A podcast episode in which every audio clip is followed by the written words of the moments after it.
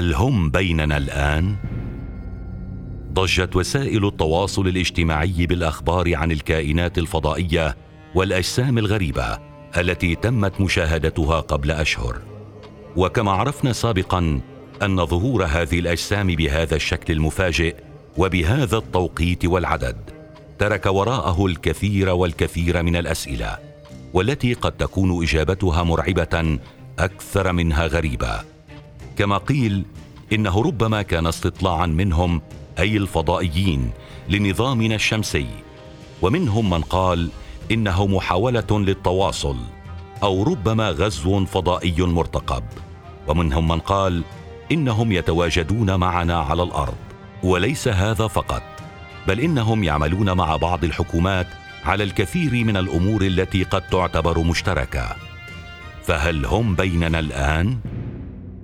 في العام 2014 أحد الصفحات الأمريكية على موقع فيسبوك قالت التالي يجب على الأمريكيين أن يغامروا باقتحام المنطقة 51 في ولاية نيفادا حيث قالت الصفحة إن هذه القاعدة تحوي على الكثير من الأسرار التي غيبتها السلطات هناك.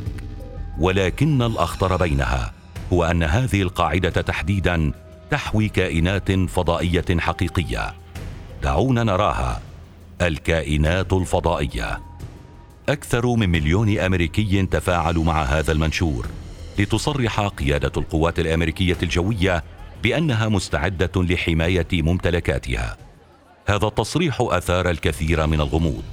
هذا الرد الحازم من قبل الإدارة الرسمية المسؤولة عن المنطقة لم يكن معتادا عليه مما يعني أن الأمر جدي للغاية. لتلغي الصفحة صاحبة المنشور الدعوة.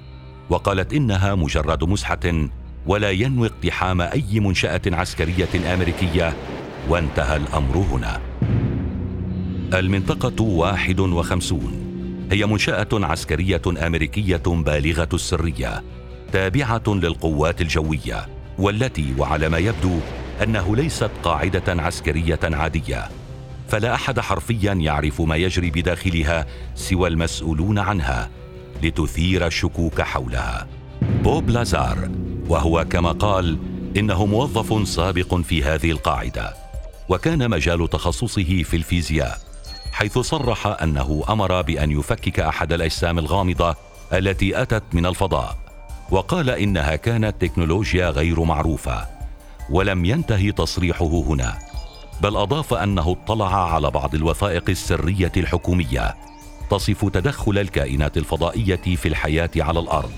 وهذا كان في العام 1989 ومنذ ذلك الوقت بقيت هذه القاعدة تنضوي تحت السرية التامة. ولم يكن بوب لازار هو الوحيد الذي تحدث عن هذا الأمر. فهناك الجنرال إدوارد جاي ووربلت وهو أحد الجنرالات المسؤولين عن أمور الظواهر الغريبة في تلك المنطقة. فقال صراحة إنه يوجد كائنات فضائية بيننا وأن معظم الظواهر التي نعمل على تفسيرها لم ولن نجد لها تفسيرا آخر عن وجود مخلوقات من عوالم فضائية أخرى. وصولا إلى العام 2017 ظهرت على الإنترنت مقاطع فيديو وصور تري أن بعض الأجسام الغريبة كانت تحوم حول طائرة مقاتلة أمريكية. وقيل وقتها إن هذه الصور والفيديوهات تعود إلى العام 2004 الأمر الذي أدى بوزارة الدفاع الأمريكية أن تظهر الصور الأصلية للمقاطع والصور.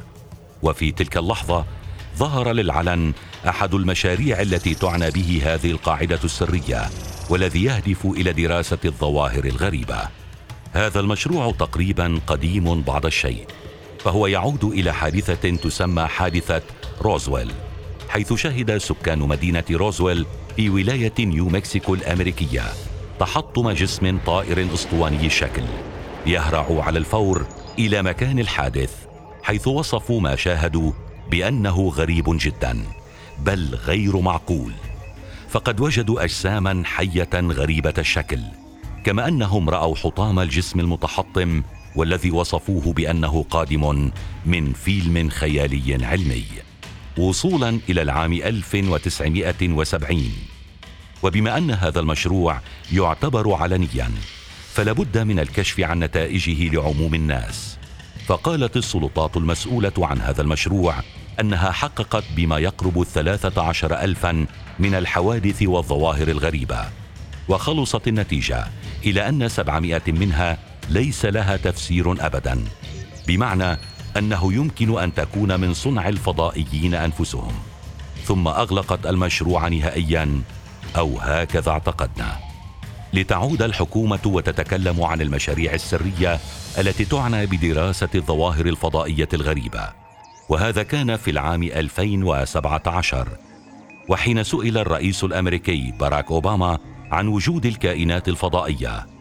قال إنه لا يعلم على وجه الدقة إن كانت موجودة أم لا لكن ما يعرفه أنه هناك مشاهدات غريبة عن أجسام غريبة لا يعرف أحد تفسيرها.